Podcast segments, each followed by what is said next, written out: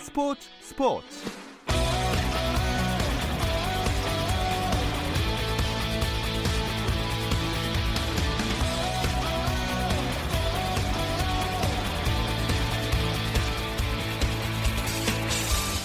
안녕하세요. 아나운서 김기만입니다. 김종현 아나운서가 예비군 훈련 때문에 자리를 비우게 됐는데요. 어, 그래서 제가 그 빈자리를 오늘 채우게 됐습니다. 스포츠 이야기가 있는 저녁, 오늘은 저와 함께 하시죠.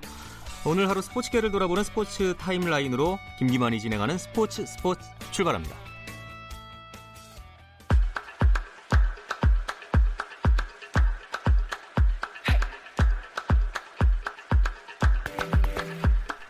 2019 피파 17세 이하 월드컵 결승전에서 브라질이 우승했습니다. 멕시코와의 결승전에서 후반 추가 시간에 터진 극적인 결승골을 앞세워 2대1 승리를 거두고 우승 트로피를 품에 안았는데요. 이로써 브라질은 2003년 대회 이후 16년 만이자 통산 네 번째 우승을 차지했습니다. 반면 8강에서 한국을 꺾은 멕시코는 준결승에서 네덜란드를 승부차기 끝에 제치고 결승에 올라 2011년 대회 이후 8년 만에 우승을 노렸지만 좌절을 맛봤습니다. 한국 수영의 간판 김세영이 2019년을 빛낸 최고의 여성 체육인으로 선정됐습니다. 2019 대한민국 여성체육대상 선정위원회는 분야별 수상자를 선정해서 발표를 했는데요. 최고상인 여성체육대상은 100회 전국체육대회 5관왕이자 2018 자카르타 팔렘방 아시안게임 여자 개인 운영 200m 결승에서 2분 08초 34의 한국 신기록으로 36년 만에 아시안게임 금메달을 목에 건 김서영에게 돌아갔습니다. 신인상은 육상샛별 양예빈이 받게 됐습니다. 미국 프로골프 투어 마야코바 클래식이 브랜던 토드와 본 테일러가 승부를 가리지 못한 채 1몰로 중단이 됐습니다. 이번 대회는 폭우로 1라운드가 수년되면서 3, 4라운드를 연달아 치르는 강행군이 펼쳐졌는데요. 자, 이런 가운데 토드와 테일러는 팽팽한 접전을 이어가면서 4라운드 4개 홀을 남긴 14번 홀까지 중간 앞뒤 20언더파로 동타를 이루며 공동 선두를 달렸지만 경기는 4개 홀을 남기고 1몰로 수년됐습니다. 잔여 경기는 1시간 정도 후인 9시 30분에 재개됩니다. 미국 프로농구 NBA에서 LA 레이커스가 애틀란타 호크스를 122대 101로 완파하고 4연승을 질주했습니다. 레이커스의 르브론 제임스가 석점슛 10개를 시도해 6개를 성공시키는 등 33득점을 올렸고요. 7리바운드와 12어시스트도 기록하며 팀 승리를 이끌었습니다. 4연승을 달린 레이커스는 11승 2패로 서부 컨퍼런스 1위를 달렸고요. 뉴올리언스 펠리컨스는 골든 스테이트 워리어스를 108대 100으로 이기고 연패 위기에서 벗어나며 4승째를 거뒀습니다. 골든 스테이트는 7연패에 빠졌습니다.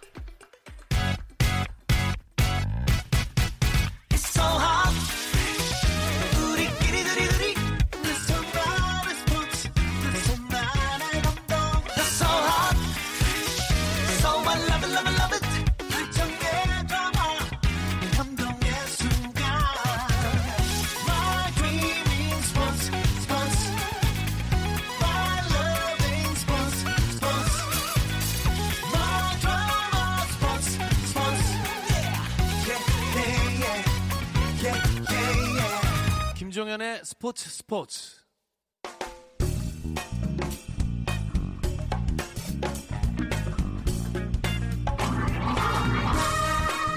월요일 이 시간에는 저와 함께 야구 한 잔 어떠신가요? 편안하고 유쾌한 야구 이야기 안치용 정세영의 야구 한 잔 시작합니다. 자 그런데 오늘도 안치용 위원 함께하지 못합니다. 대표팀 전력 분석관으로 아, 프리미어 12 슈퍼라운드를 마치고 오늘에야 귀국을 해서 다음 주가 돼야 함께 할 수 있을 것 같고요. 아, 그래서 이번 주 야구 한자는 문화일보 정세영 기자, 스포츠 동화 이경호 기자와 함께 하겠습니다. 두 분 어서 오십시오. 예, 안녕하십니까? 예. 좀 뜬금없죠. 네. 김정현 아나운서가 어려요 아직. 예. 예. 비군 훈련 같습니다. 그러게요. 저는 이 예비군이 한 10년 전에 끝나고 아, 민방이 올해 마지막인 것 같은데. 어? 민방이 올해 마지막이면 저도 마지막입니다. 아니 저는 그 예비군 훈련이라는 단어가 굉장히 신선하게 들려요. 끝난 지가 너무 오래돼서 아직은 어리구나 참 부럽구나. 예, 훈련 잘 마치고 오기를 어, 기대를 하겠습니다. 자, 근데 청취자분들께서 좀 궁금해 하실 것 같아요. 안치용 위원 근황. 제가 멕시코에 갔을 때부터 계속 통화를 하면서 이제 그 전력 분석 관련 기사를 썼는데 음. 아 거기서 막 김밥에 컵라면 먹어가면서 그 멕시코에서 고생을 엄청 했어요. 예. 다시 일본으로 와서 일본 선수들 앞에서 이제 브리핑을 잘했고 음. 어, 우리가 또 멕시코 상대, 상대 로 또 선전을 했고 아, 안치홍 의원이 굉장히 큰 역할을 했다고 저는 생각을 합니다. 예. 아직 그 대표팀 결산 보고하고 이런 게 좀 남았나 봐요. 그래서 다음 음. 주까지 좀 계속 바쁜 시간을 보내야 돼서 예. 아마 다음 주 방송도 못 나올 가능성이 높다고 아. 까좀 전에 통화했는데 예. 그렇게 꼭 좀 전해달라고 아. 안치홍은 KBS를 지킨다고. 아니 안 나오는 걸 좀 바라는 분들도 계신 것 같아요. 이렇게 보니까. 어, 꼭좀 전해달라고. 알겠습니다. 자 먼저 프리미어 12 얘기부터 해야겠죠. 네, 어제 결승전이 열렸는데요. 어, 우리 대표팀과 일본과의 승부였습니다. 아, 결과는 3대 5로 아쉽게 우리 대표팀이 패했습니다. 출발은 좋았는데요. 김하성 선수의 1회, 김하성 선수의 투런, 김현수 선수의 솔로 홈런으로 3점을 먼저 앞서갔지만 5점을 내주며 패했고요. 어, 16일 그 전날 슈퍼라운드 마지막 경기에서도 8대 10으로 패해서 일본전 2연패를 당했는데요. 어, 물론 이 뭐 일본전 패배는 아쉽지만 소득도 있었습니다. 음, 예. 어, 대표팀은 이번 대회에 출전한 아시아 오세아니아 대표 즉 대만 호주보다 좋은 성적을 올려서 음. 어, 도쿄 올림픽 본선 진출권을 확보를 했고요. 올림픽 본선 진출이라는 1차 목표를 달성했습니다. 예, 한편으로는 조금 아쉽지만 그래도 얻은 것이 있으니까 또 만족할 만한 결과를 얻었다고 생각할 수 있겠네요. 아 근데 좀 아쉬운 건 우리가 세계야구 흐름에 좀 많이 뒤처져 있다는 게 좀 많이 드러났는데요. 음. 정말 한수 아래로 평가했던 대만에게도 큰 점차로 패했고 특히 일본이 우리랑 우리가 뭐 언제든지 이길 수 있는 상대라고 좀 생각을 많이 해왔었는데 이제는 전혀 다른 어, 4년 만에 정말 일본 대표팀이 굉장히 많이 변했구나. 어, 사무라이 재팬이라고 브랜드도 만들어서 투자를 굉장히 하고 있는데 특히 20대 중반 후반 이 젊은 투수들이 어, 저는 깜짝 놀랐습니다. 실력 음. 차가 굉장히 크고 음. 우리는 뭐 10년째 아직도 양현종, 김강현 뭐 이렇게 외치고 있는데 예. 그 부분에서 우리가 만약 과연 7월에 올림픽 본선 무대에서 일본을 이길 수 있을까? 굉장히 준비를 많이 해야 될 것 같습니다. 음, 예. 그래도 이번 대회 좀 분석을 해 봐야 될 것 같은데요. 뭐 여러 가지 원인이 있겠지만 중심 타선의 부진이 좀 큰 원인이 됐겠죠? 그렇습니다. 뭐 양의지 선수 타율이 8푼 7리. 8푼 7리. 예. 예. 또 양의지 선수 같은 경우는 올해 국내 리그 타격 1위였거든요. 음, 예. 예, 이런 부진한 성적을 내는 게좀 어울리지 않는 성적을 냈다 이렇게 분석할 수 있고 또 박병호 선수 국대 음. 붙박이 4번 타자인데 타율이 1할 7푼 9리 삼진을 무려 10개나 당했습니다. 아이고. 여기에 또 김재환 선수도 타율이 1할 6푼으로 머물렀는데 음. 어제 같은 경우에는 어제 김현수 선수가 4타수 2안타를 날렸어요. 좋은 타격감을 보였는데 앞에 포진한 박병호, 김재환 선수가 좀 출루를 했더라면 어제 3점이 아닌 5, 6점으로 좀 더 점수가 날 수 있었지 않을까 이런 음. 생각을 좀 해봤습니다. 음, 예. 박병호 선수에게 좀 예전에 큰 게임에서 강했던 이승엽 선수였던 그런 홈런 강렬함을 좀 원했던 게 너무 욕심이었나 이런 생각도 한편으로 들더라고요. 어, 사실은 이제는 제 생각에 조금 예전처럼 8회, 7, 8회 상대 불펜 투수를 공략해서 큰 거 한 방 터져서 이기는 야구는 아닌 것 같아요. 음. 각 야구의 흐름을 보면 멕시코도 그렇고 불펜 중심의 야구를 하고 있거든요. 예. 일본도 7, 8, 9회를 이미 다 정해놓고 투수를 준비를 했고 음. 오히려 앞에 선발보다 뒤에 투수가 센 투수가 나온다. 더 공략하기 어렵다. 어. 그리고 또 하나 우리가 생각할 게 4년 전에 이미 1회 프리미어 12때 일본은 박병호 선수에 대해서 굉장히 현미경적으로 완전히 입체적인 분석을 끝내놨어요. 음, 예. 특집 방송이 나오기도 했거든요. 음, 박병호를 분석한다. 그 정도로 철저하게 분석을 했기 때문에 오히려 큰 거 한 방보다는 어, 다양한 대타 작전이라든지 특히 선수 구성 역시 음. 조금 그 포지션에서 좀 다른 모습을 보여줄 수 있는 역할을 선수를 데려갔으면 음. 좀 기민하게 대처할 수 있을까 하는 그런 생각을 했고요. 어, 우리가 정교한 야구를 좀 한다고 자부했지만 중남미 국가가 오히려 더 과감한 시프트도 하고 더 정교하게 하고 있더라고요. 음. 그래서 좀 바꿔야 될 부분이 굉장히 많은 것 같습니다. 4년 전 예. 기억을 떠올려 보면 결승전에서 우리가 아, 준결승에서 일본과의 어, 경기에서 이길 수 있었던 게 큰 것 한 방이 아닌 그렇죠. 오재훈 어. 선수의 단타, 이재호, 이대호 선수의 이루타 이런 게 단타가 이제 여러 가지가 합쳐지면서 음, 그런 예. 역전 상황이 대타가 연속해서 나갔거든요. 그러니까요. 계속해서 그런 모습이 좀 없었어요 이번에. 그러니까 저희 입장에서는 그 선수들이 스타 선수들이 한 방 크게 날려줬으면 또 짜릿하잖아요. 네. 그것만을 생각하는데 실제로는 그게 어 아닐 예전에 막 일본 에이스들은 8까지 던지고 막 그랬거든요. 예. 우리도 뭐 그런 맞대결을 펼치기도 했지만 어제 보면 어 1회 바, 1회 좀 부지다니까 2회 바로 선발 카드를 바꾸더라고요. 음. 그만큼 현대야구 흐름은 이제 불펜으로 완전히 바뀐 것 같아요. 국제 대회에서도 음. 우리도 더 그만큼 어, 대비를 많이 해야 될 것 같습니다. 그렇게 말씀하시니까 또 한 가지 더 아쉬웠던 게 그 에이스 양현종 선수가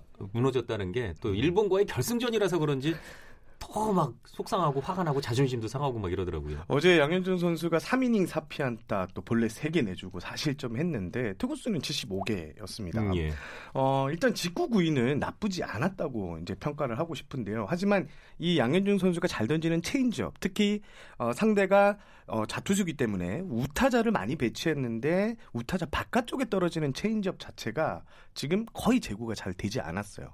아예 떨어진다거나 아예 몸쪽으로 붙어버리고 또 잘 들어갔다 싶은 거는 몰려버리고 어제 홈런을 맞은 그, 타, 그 구질도 체인지업이었는데 결과적으로 이 결국 제구가 안 되니까 어 양현종 선수가 고전할 수밖에 없고, 없었고요. 또 투구 수가 계속 많아지면서 어, 본래까지 많이 내주는 이런 악순환이 반복됐습니다. 예.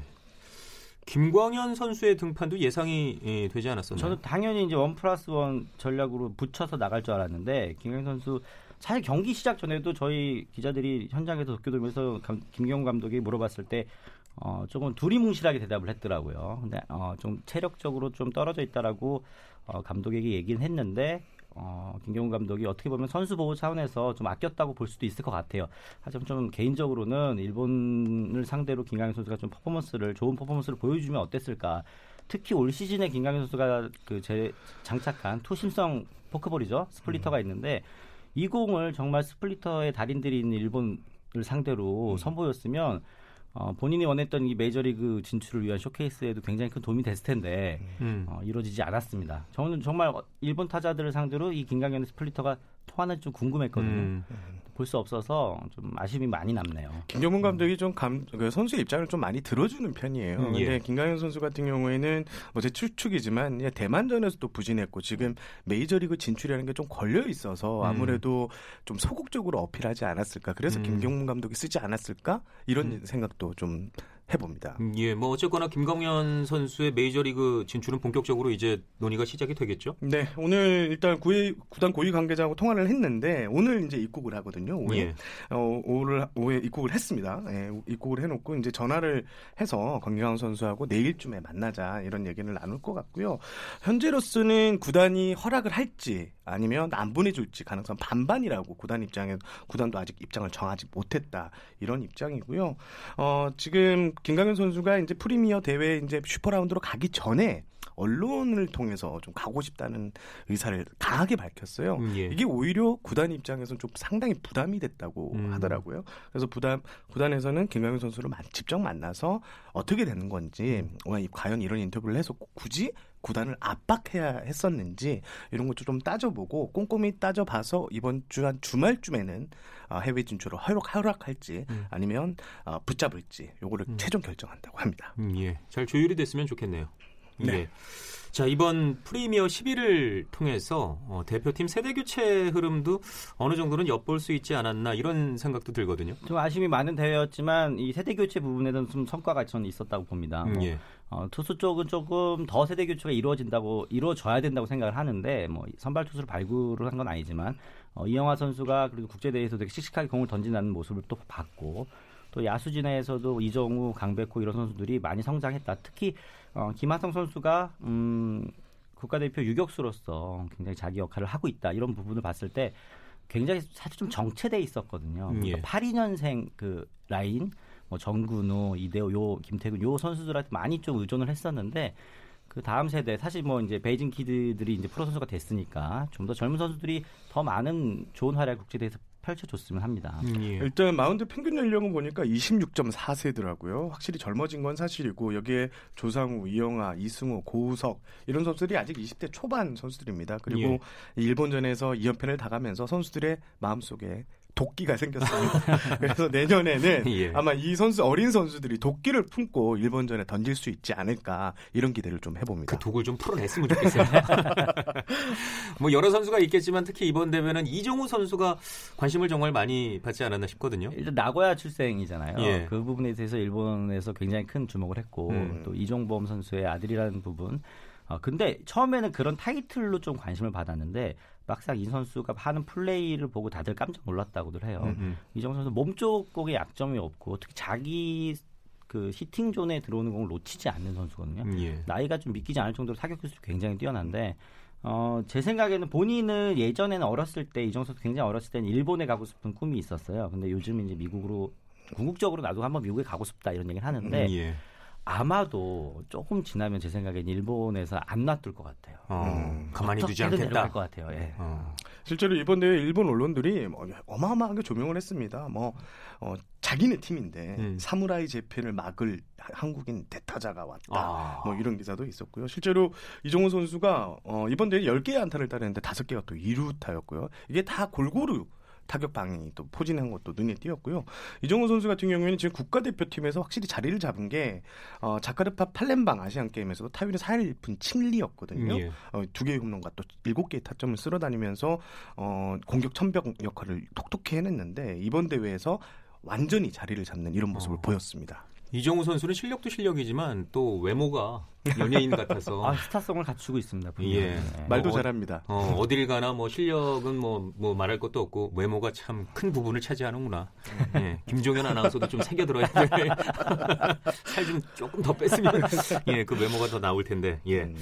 자, 올림픽을 생각하면 우리 선수들에게는 세계 야구의 달라지는 흐름을 좀 느낄 수 있는 그런 좋은 경험이 됐을 것 같은데요. 특히 어, 린 어린 선수들의 굉장히 큰 경험이 됐을 것 같고요. 예. 특히 어, 야수들은 이 스트라이크 존에 대해서 빨리 적응해 나가야 되는 걸 배웠을 것 같아요. 우리보다 훨씬 넓고 좀 좁고 길고 약간 그런 부분이 있는데 여기 빨리 헤쳐나가야 되는 부분이 있고 특히 이 바, 굉장히 좋은 투수들이 불펜 투수들이 좋은 투수 순서대로 막 투입이 된다. 음. 이 부분에 대해서 우리도 배울 게 많은 것 같고 아까 말씀드렸듯이 이 시프트를 하는데 우리가 이런 큰 국제 대회에서 멕시코 같은 거 하는 거 보면 이렇게 용감하게 할 수 있을까? 음. 사실 반대로 나가면 장타거든요. 음. 굉장히 용감하게 하더라고요. 물어보면 그네들이 축적하고 있는 데이터가 우리가 갖고 있는 거 데이터보다 그렇게 많지는 않아요. 음. 하지만 확률적으로 보고 음. 거기 올인을 해버리는 거거든요. 예. 이런 용감한 야구들을 하고 있기 때문에 어, 우리나라도 많이 발전하고 있지만 그런 부분에서 좀 더 정교한 부분이 좀 있었으면 좋겠고 음. 또 하나는 우리에 대해서 너무 많이 알고 있어요. 우리 리그는 전 경기가 중계되고 또 데이터 조금 많이 확인할 수 있기 때문에 근데 우리는 또 모르고 하는 경기들이 많아, 많을 수밖에 없거든요. 예. 올림픽 본선에서도 그 부분을 좀 많이 경계해야 될 것 같아요. 음, 알겠습니다. 자, 이제 프리미어 12까지 마무리가 되면서 KBO 리그는 본격적인 스토브 리그에 들어가게 될 텐데요. 이 이야기는 잠시 쉬었다 와서 이어가겠습니다.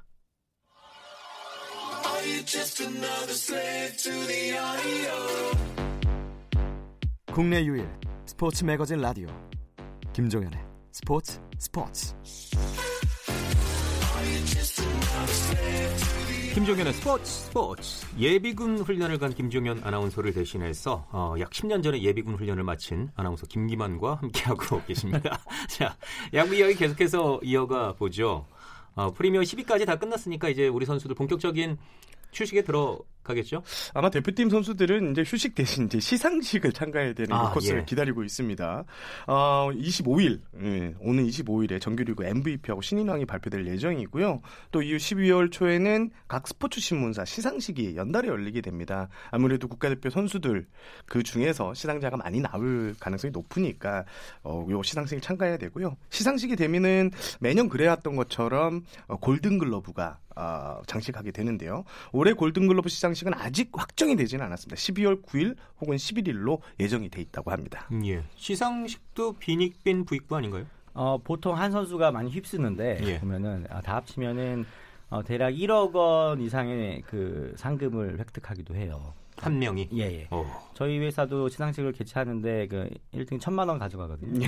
아, 물론 세금 내야 됩니다. 네, 세금 내야 되는데 근데 이제 이분들이 이제 12월 초가 되면 뭐 3일 연속 스테이크를 먹어야 되고 네, 예. 맞지만 참 맛있다고 합니다. 상 받으러 가면. 네, 그래서 어, 재미있는 여러 가지 스토리가 또 시상식 통해서 많이 나왔으면 좋겠고요. 특히 골든글러브 같은 경우도 어, 좀 더 치열한 경쟁이 우리나라에서 좀 펼쳐지고 있는데 음. 저는 개인적으로 메이저리그처럼 우리도 누가 누구 찍었는지 발표했으면 좋겠어요. 아, 음. 예. 책임제. 예. 좀 약간 왜곡된 투표 결과가 보고 좀 가끔 있어요. 장단점이 있을 네. 것 같은데요. 제 생각에 저도 좀 올해부터 공개를 할까 어, 진짜요? 있습니다. 예. 그게 또 하나의 흐름이 될 수도 있으니까요. 아, 예, 예, 예, 기대를 해보겠습니다. 이번에 유현진 선수 그사인 영상 투표한 기자 욕 엄청 먹었거든요 미국에서. 음, 예. 하지만 용감하게 공개하잖아요. 음, 맞습니다. 책임질 선배가 부분은 책임져야죠. 선배가 지금 저도 따라가겠습니다. 아, 예. 여기서 결정이 되는 건가요? 이 자리에서? 따라가겠습니다. 예. 뭐 사실 그동안 FA 시장도 마찬가지였는데 올해는 뭔가 좀 잠잠하게 느껴지거든요. 네, 이지용 선수가 일단 지난 13일 키움과 이제 재계약을 했습니다. 계약금 3억 원, 연봉 3억 원, 옵션은 최대 6억 원, 그러니까 총액이 18억 원 정도인데요. 어, 올해 1호 계약인데 하지만 이후 계약은 나오지 않고 있습니다. 어, 저번에도 말씀 전문 방송에도 말씀을 드렸는데요.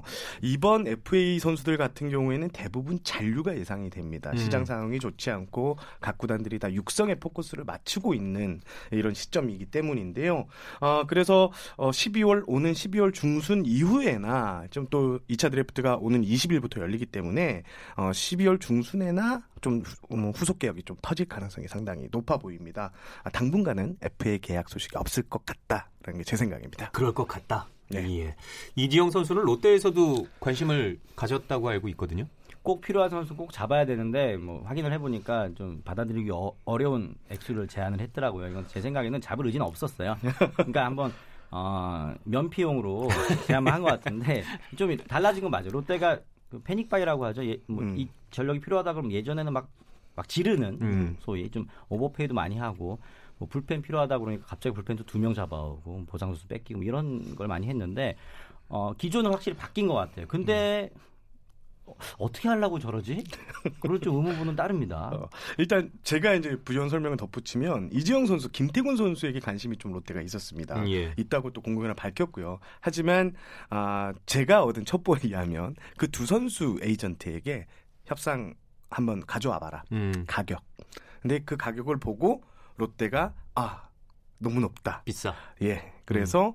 영입 시장에서 좀 발을 뺀 게 아닌가 예. 하는 이제 추측을 할 수 있습니다. 근데 롯데는 최근에 그 포수 고민이 좀 많았잖아요. 아, 심각한 음. 수준이죠. 예, 그러면 네. 김태군 선수는 조금 비싸긴 하더라도 반드시 잡아야 하는 것 아닌가? 안 잡는다고 하네요. 이것도 역시 일단 예, 성민규 단장이 이게 저는 협상 전략의 일환인 것 같기도 하고요. 그러다가 또 다시 잡을 수도 있는 거죠. 그러니까 지금 가격을 떨어뜨릴 네. 때까지 완전히 떨어뜨려 놓고 그때 계약서를 들이미는 음. 이런 전법이 아닌가, 이런 수법이 예. 아닌가 이런 생각도 해보는데 일단 롯데는 포수가 급하지만 예. 큰 돈을 쓰지 않겠다는 기조는 확실해 보입니다. 뭐 그러다가 외국인 포수 영입하겠다 뭐 이런 발표를 하는 그것도 리스트를 올려놨다는데 예. 여기서 좀 주목할 부분이 우리가 KBO 리그에 여태껏 포수 출신이 오긴 왔는데 어, 포수도 되는 선수였지 전용 포수는 음, 아니었고요. 예, 근데 지금 롯데가 본 선수는 포수만 되는 선수거든요. 예. 과연 사인을 계약을 할지는 모르겠어요. 다만 어, 문제가 뭐냐면 이 선수를 선택하는 순간 공격력 약화가 우리가 먼저 해결해야 될 문제겠죠. 음. 뭐 타격이 좀 떨어진 선수니까 두 번째는 어, 이 배터리 문화가 우리랑 전혀 달라요. 그쪽은 미국은 특히 투수가 주도권을 갖고 있기 때문에 어, 포수가 약간 수동적이죠. 음. 그다음에 또 우리나라 타자들에 대한 전력 분석이라든지 이런 부분에도 조금 해결해야 될 난제들이 굉장히 많습니다. 음, 그렇군요. 2차 드래프트가 있긴 있죠. 그래서 롯데가 네. 아, 이번 포수 시장에서 물러난 게 아니라는 아. 이런 관측이 나오고 있습니다. 실제로 어, 2차 드래프트가 20일 날 열리는데 상당히 괜찮은 포수들, 베테랑 포수들이 서너 명이 나와 있다는 얘기가 지금 들리거든요. 이게 웃긴 게 10일에 음. 10일에 40인 보호 선수 명단이 각 구단에 전달이 됐거든요. 예. 그러니까 열흘 동안 고민하고 찍으세요잖아요. 음. 근데 이게 참 음, 조금씩 조금씩 새어 나와요. 그, 뭐, 어쩔 수 없나 봐요. 근데, 사람이 하는 네, 일이기 때문에. 이제 기사화할 수는 없지만 우리가 예. 네, 없지만 포수가 좋은 포수가 분명히 음. 있습니다. 음. 수도권 구단의 아, 예. 누군지 말씀 선수 예. 요 정도까지. 예. 2차 드래프트가 예. 변수로 작용을 할 수 있겠네요. 그러면. 그렇습니다. 뭐 그 포수뿐만 아니고요. 지금 즉시 전력감 고참 선수들이 대거 시장에 풀렸다는 소문이 계속 돌고 있거든요. 실제로 취재를 해봤더니 이런 깜짝 놀랄 이름 있잖아요. 어, 있어요. 아, 누군가요? 아니 근데 말씀을 드리고 싶은 다른 아니, 그런 걸 약간 흘려 주셔야 이게 다른 청취율도 절, 오르고 절대 안 들어갈 텐데 네, 네. 그, 여, 그, 이제 은퇴도 얼마 안 남았고 음, 뭐몇 년이 될지 모르겠지만 연봉도 없고요. 음. 다른 구단에서 데려가면 그 팀 난리 날 거야 아마. 어. 음. 근데 그 전략상 빼놓을 수밖에 없었겠죠. 지금 두 분은 알고 계시는 거죠? 아, 이름 보고 깜짝 놀랐. 들어갔는데 안 들어갈 힌트를 드리고 싶은데 여기서 나가면 살짝, 큰일 납니다. 아, 그래도 큰일 납니다. 예. 어, 알겠습니다.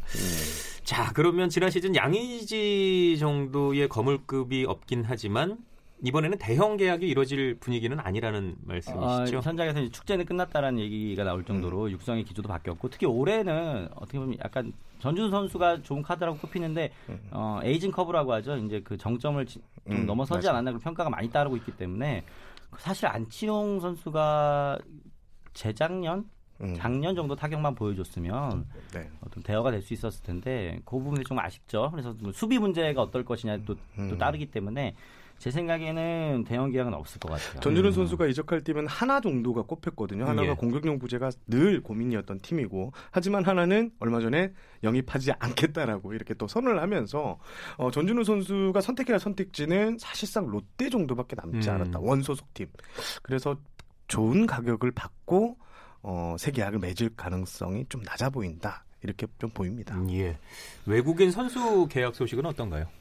어, 지금 하나 같은 경우는 체드벨 선수랑 재계약을 했고, 근데 지금 놀라운 건 KT 같은 경우가 그 쿠에바스랑 알칸타라가 각각 13승, 11승을 했는데, 어, 둘 중에 한 명이랑 결별하겠다고 선언을 해버렸어요. 예. 어, 좀 이름이 어려운데 오드리스 한번 데스파이데라고 쿠바 출신이죠. 이 선수랑 계약을 해버렸는데 그럼 한 명이랑 작별을 해야겠죠. 음. 어, 좋은 투수를 더 데리고 왔다는 거는 어, 올해 딱 6위로 5강에 음. 못 갔지만 내년엔 꼭 가겠다 이런 의지가 느껴지고 어, SK도 소사 선수랑 헨리 소사랑 결별을 했죠. 어, 음. 리카르도 핀토 어, 베네수엘라 선수인데 근데 유형은 좀 비슷한 선수예요. 네, 빠른 볼을 어, 던지는. 유형 비슷한데 네. 좀더 낫다는 생각을 했겠죠. 네. 이렇게 좀 보강들 하고 있습니다. 기아도 지금 외국인 선수를 영입을 했는데요. 그러니까 외국인 감독 윌리엄스 감독이 영입됐잖아요. 이번 영입에는 윌리엄스 감독이 직접 그 찍었다고 하죠. 음, 예. 이런 에런 브룩스 선수가 영입됐는데 이 선수도 뭐 기아에서 내년에 한번 기대해봐도 된다 이렇게 평가하고 있습니다. 예. 소사 선수는 어떻게 할지 궁금해하는 팬들도 많이 계시거든요. 네, SK가 이제 핀토 선수를 영입하면서 소사 선수와는 공식 이별을 선언을 했는데요. 일단 소사 선수 같은 경우에는 2012년에 기아에 입단해서 8년을 뛰었어요. 올 시즌까지. 예. 8년 4개 팀에서 뛰었는데 하지만 소사 선수의 약점이 분명합니다. 전반기에는 거의 최고의 투수 으로 활약을 펼치다가 후반기반 되면 체력이 좀 떨어지면서 좀 9위까지 크게 떨어지는 이런 약점을 노출을 했는데요. 아 이런 점을 고려했을 때 각 구단들이 지금 외국인 투수는 한해 농사에 걸려 있다, 한해 농사가 걸려 있다고 판단 정도로 정부 이제 올인해서 투자를 하는데 소사 선수가 아 9년째 어, 한국에서 팀을 찾을지는 좀 미주시소인 것 같습니다. 예, 알겠습니다. 자, 야구 이야기 나누다 보니까 어느새 마무리할 시간입니다. 함께 해주신 스포츠 동아의 이경호 기자, 문화일보 정세영 기자 두 분 말씀 잘 들었습니다. 고맙습니다. 감사합니다. 감사합니다. 내일은 대통령 국민과의 대화 중계로 스포츠 스포츠는 하루 쉽니다. 수요일 저녁 8시 30분에 다시 인사드리겠습니다. 저는 아나운서 김기만이었습니다. 스포츠 스포츠.